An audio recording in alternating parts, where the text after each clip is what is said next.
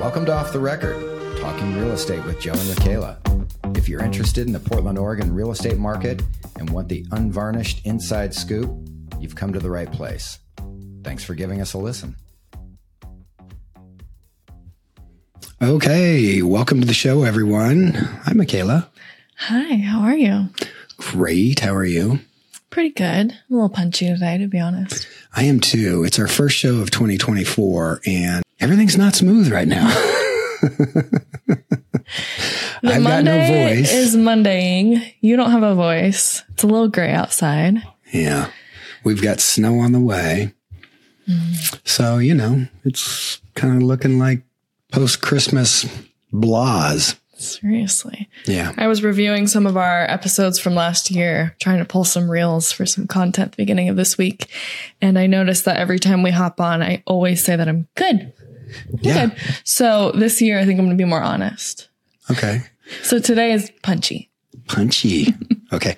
I need a different adjective every single time. Love that. It's 2024 and the housing market's off to a screaming start. Rates are starting to come down a little bit. Seems like consumer confidence is starting to pick up a little bit. Mm-hmm. But the thing that we're going to talk about today is buyer's remorse. Or how to avoid buyer's remorse. Well, yeah. Talk about what it is. And I think just the fact of understanding and talking about what it is will help people be prepared and be able to avoid it, mm-hmm. you know, moving forward.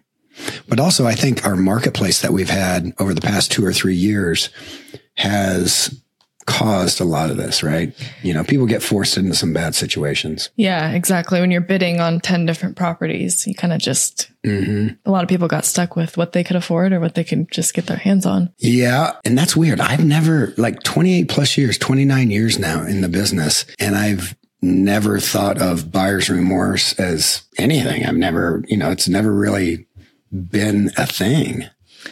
Well, it's confusing because, I mean, we know it maybe exists somewhere, but all of these charts that we've pulled for the episode, I'm just kind of confused on how they got all this data. Like, are they, you know, are they interviewing people who bought a house in the last year? I don't really know where all this information comes from, Surveys.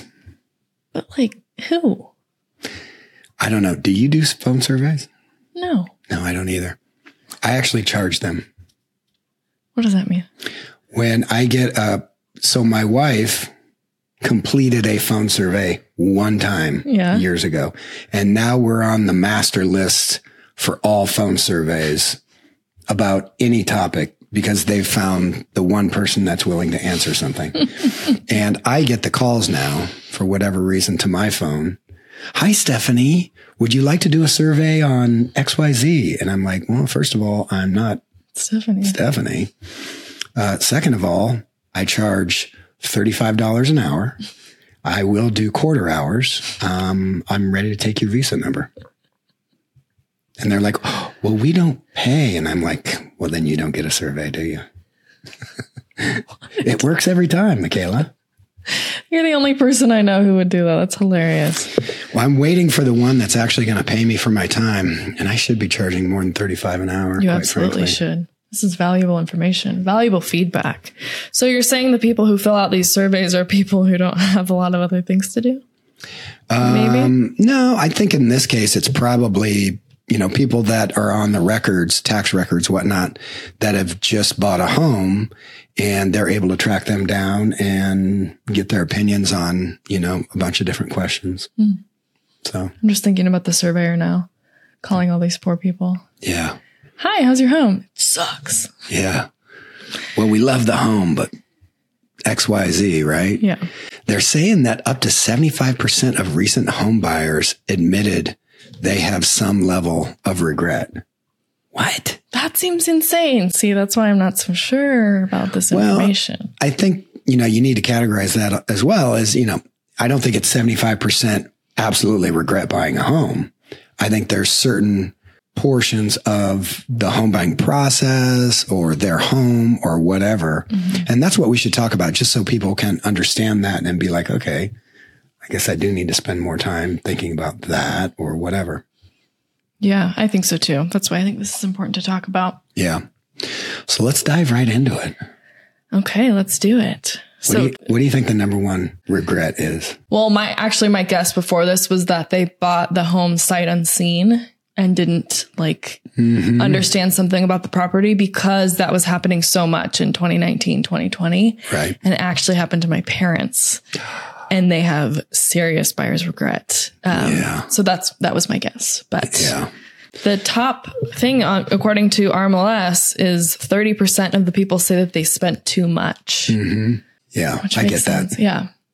how fast prices appreciated and how much people had to pay over asking price for, you know, what, 24, 32, 38 months, whatever it was in a row. That's got to have some sort of bounce back. just you know talking about now if they're thinking about selling in the next you know five years they might have problems getting their value back we could do a whole nother episode on appraisals but Mm-hmm.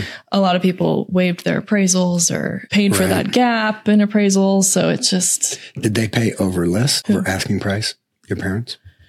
Yes That's a tough one. But that was the environment we were in back then, right? If you had to get into a home, man, you had to do some crazy stuff. right but explaining this to somebody when they're so hot on it and they need to get into a house Mm-hmm. it's so hard to bring them back to reality but i think we can learn some important things from the last few years at Yeah. least And I think part of the conversation that you and I were having that I think a lot of people appreciated was, well, how long do you anticipate being in this house? Mm-hmm. Because you're paying X over asking price. And according to our valuation that we've done for you, that's about one and a half years appreciation. Mm-hmm. So basically you're foregoing a year to a year and a half worth of appreciation to get into this house now. And if they said, well, we, we're only thinking about being here two or three years, gets a little iffy, right? Yeah, absolutely. But if you're like, no, this is my end all be all house, we're going to be here at least 10 years, 15 years, then it makes more sense. well said. I think with that too, more than just paying over what the they're asking, I think it's important to look at the taxes, you know, per county. Taxes vary. If you're in, in an uncomfortable position that way, that could bite you later. You get tired of paying that much, or even just things like the water bill, power bill, Yeah. um, all things to look at. Do your research, I think is what we're trying to say. Right. The next item on the list was changes in interest rates. Well, remember when rates were so low, people thought they would just keep going down, right? Sure. And then for a while they did. you know, they were at mm-hmm. 4%, percent 5%. And everyone's like, well, I, I want to buy, but I think I'm going to wait till they go down to three. And we're like, oh, I don't know. I don't know if that's going to happen. and then it did. And then some people were getting into the twos and everything. Mm-hmm. And it just was nuts. Some people bought at four or five and were like, oh man, now they're at this. And Sure. but the, I think the opposite has happened in the last 18 months here, where all of a sudden, for a lot of different reasons, the rates have gone the other direction and people are like, Oh, I had a chance at when I, w- when they were at six and now they're at seven. Now they're at eight. Timing the market's difficult and having regret about interest rate is, is one thing that I think you can fix. Like a lot of those people that had to buy and bought it four, six months ago when it was 8% or more are probably looking at this summer, this spring as a good time to refinance. Yeah, that's true. Yeah. Wouldn't get too hung up on that. It is hard to predict, like you said. Yeah. What else is Another one is that my home requires too much maintenance. This is a big one, this is a big one. especially back in that time that we were talking about. People were waiving the inspection periods, not really going through their list of repairs like they probably should have. And now they're sitting with, you know, maybe the fact that they have to replace their roof or their mm-hmm. plumbing or something really serious that's really costly. Yeah. That's hard.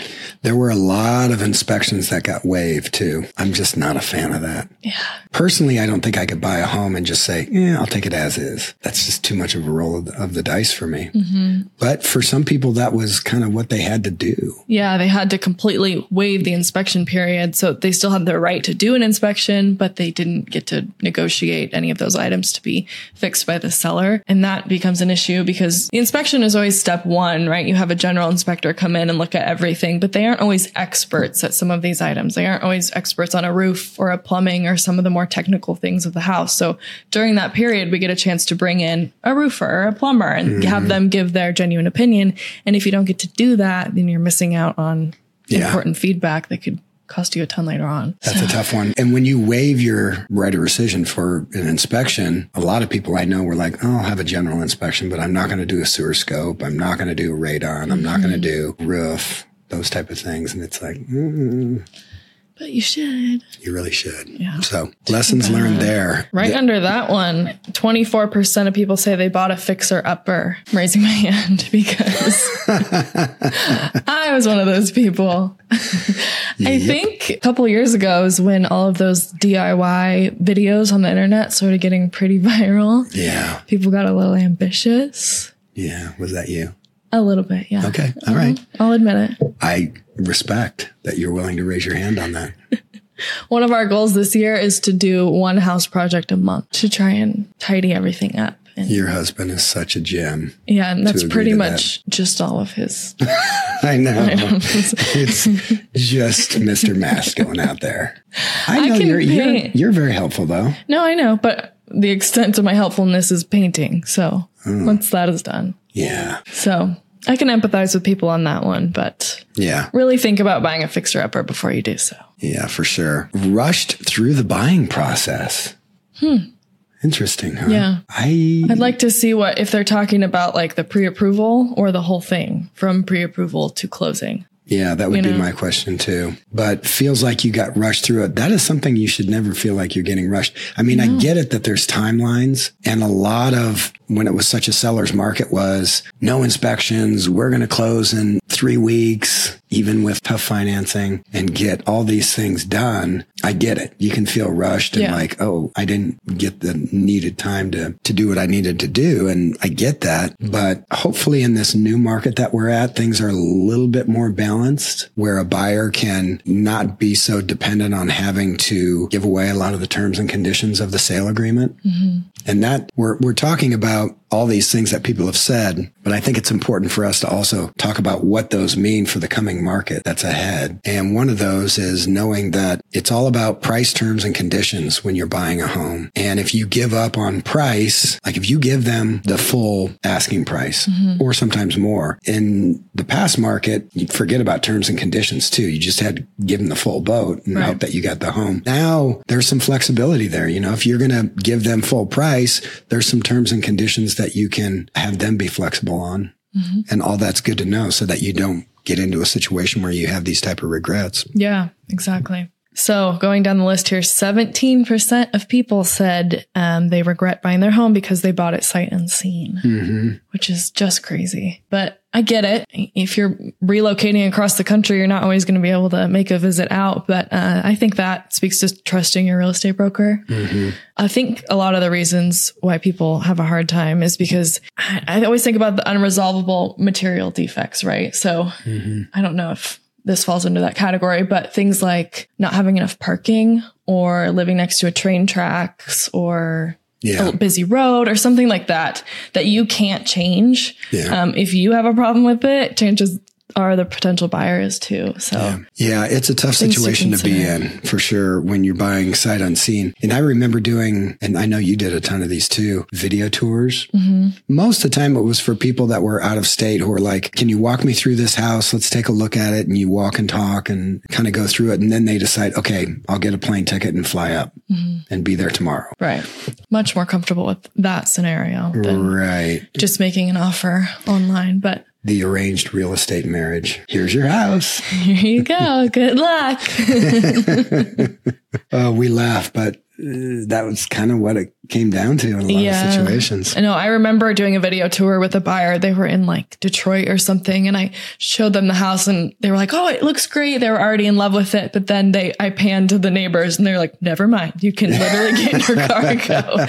so it happens. It does happen. So, what are a few other ones, Makayla? So 15% of people said that they don't like their home's location. I get that. Even when you have the best laid plans and you do all your homework and all this, mm-hmm. you don't really get to meet your neighbors until you move in and spend time. Yeah, or just like drive times to work. Maybe you regret mm-hmm. that. Maybe you thought you'd be okay with the longer commute than you are, or you're too close to the freeway or not close enough. You know, there's, I get it. There's a lot of different reasons, but that's something you should be able to do your research on, luckily. So hopefully that's an avoidable one. I had a, a family that I met with about getting their home sold out in Banks, actually. And they were told when they bought the home that the train tracks next to their house were defunct. Oh, Turns out not the case. ouch. Yeah. And apparently the train stopped running for a month, like right when they moved in and they didn't even think about it. And then one day the train, I mean, it like shared the tracks were right on the other side of their fence.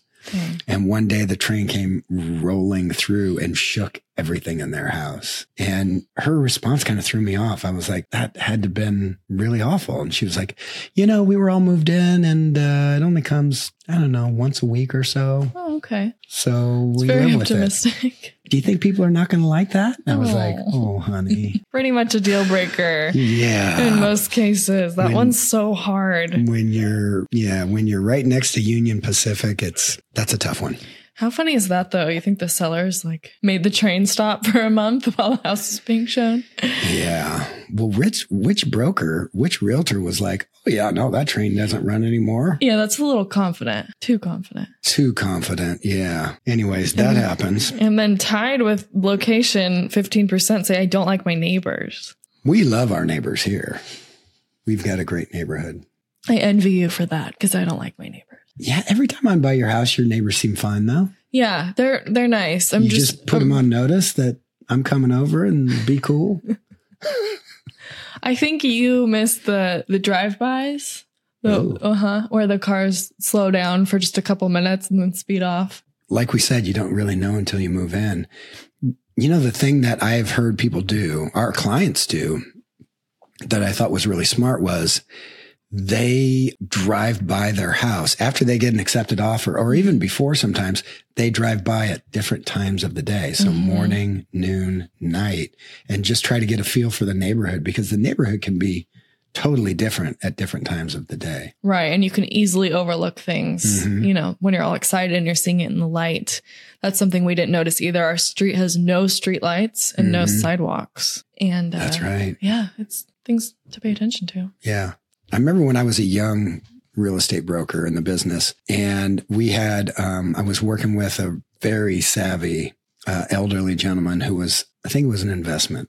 Hmm. And we were standing out in front of the house and someone walked by and he was like, hold on one second. And he chased down this person that was walking by. It was like, oh, hi, hi, I'm Bill. And, you know, hey, I was wondering if you have two seconds. And I was like, what is this guy doing? And he started just chatting this person up. Do you live in the area? Oh, you live three doors down. You're just on your walk. Oh, I'm thinking about buying this home. What do you think? And he just got a neighbor's insight into things. And I've seen that a handful of times since mm-hmm. then, where someone will see an opportunity to have a, a quick conversation with someone. And you can get a lot of valuable information from that. Yeah, that's smart. I was thinking it might be useful to try and see if you can work through your broker and maybe ask the seller how they feel about their neighbors. But whether or not they're honest, you know, is another conversation. So, Are you going to get a straightforward answer on that? right? Yeah. I mean, if it's something that they're boasting about in an open house, then you know, obviously, you know, it's probably true. But I think you can do some due diligence there. Right. Right. Not always, but sometimes. What else? What's the last one, Joe? Give it to us. Thirteen percent. Can you not read it? Uh, I feel like we're on like Family Feud, you know, where it's like, ding. Top answer was I like that. We, Dang, we should we do a real done estate Family Feud. Family Feud style. Who's So Joe can't read Yeah. paper. It I is can read. extremely small writing. I think that's like well? This is thirteen percent. Also, how can thirteen percent of the people say flat out, "I don't like my home"? we shouldn't be laughing about this, but I don't. Yeah, I don't know. Just yeah, I don't know what to tell you. like floor plan. Like, what are we getting at here? We've bought You cars simply- before that were like, I just, I like, I thought I liked this car, but I really don't like this car. Yeah, Maybe it's the same thing with houses where you get in and like the windows are all squeaky and this doesn't work and that doesn't work. And my neighbor to the left is stinky. not a good person. hmm Yeah, that's a funny one. To me, it's like you can always change things in the home. You know, it might be expensive though. That's the problem. But you can always make a home homey if you're creative enough. I don't like my home. Well, you probably stuck with it for three to five years. So You know what my advice? Liveportland.com. reach Wow. out to Makayla Mast Full circle. and have her come over and do a valuation for you, do a walkthrough. And I'm sure there's some things about your house you like. Let's focus on those and let's get that puppy on the market and get it marketed and get you the best money in the least amount of time. We'll sell it to someone who might not like it either, but it's not your problem anymore. Well, they'll probably like it, right? Who knows? Just kidding. we are sassy on this one. Mm-hmm. What'd you say to begin with? Punchy? Punchy. It's my word of the day. You can't take it for the rest of the year. Well, you need a new word Okay. next week. You do too. I have to do this too? Yes. Oh my gosh. Okay. Uh, I know how to find a dictionary though. Thank God. All right, Okay. everyone. So we're going to post these stats uh, at liveportland.com. You can go onto our podcast button there and see all of our old podcasts. Also, uh, if you want to click on this one, buyer's remorse, I think is what we'll call it, right? Um, you can see all the stats from this and join us next time.